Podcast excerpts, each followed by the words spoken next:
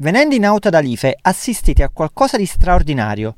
La città è circondata da una cinta muraria che non è una muraglia medievale come se ne vedono in molti borghi europei, ma risale addirittura all'antichità romana. Questo piccolo comune dell'Alto Casertano è in realtà uno scrigno archeologico che aspetta solo di essere aperto. Appena all'ingresso del paese c'è un vecchio mausoleo, ma forse non lo riconoscereste senza un'adeguata segnalazione.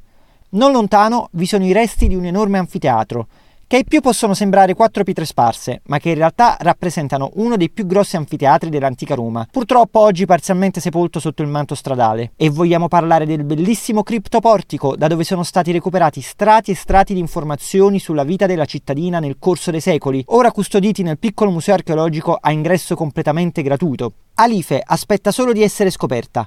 La sua quiete pomeridiana nasconde il passaggio frenetico di una civiltà in piena movida.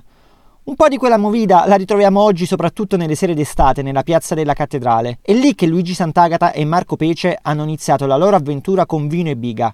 In realtà il loro percorso parte un po' da prima appassionati di pizza fatta in casa si sono conquistati una popolarità sempre più crescente sui social, organizzando anche dei mini raduni per offrire la loro pizza. Ma il nome del loro profilo non ha mai lasciato dubbi.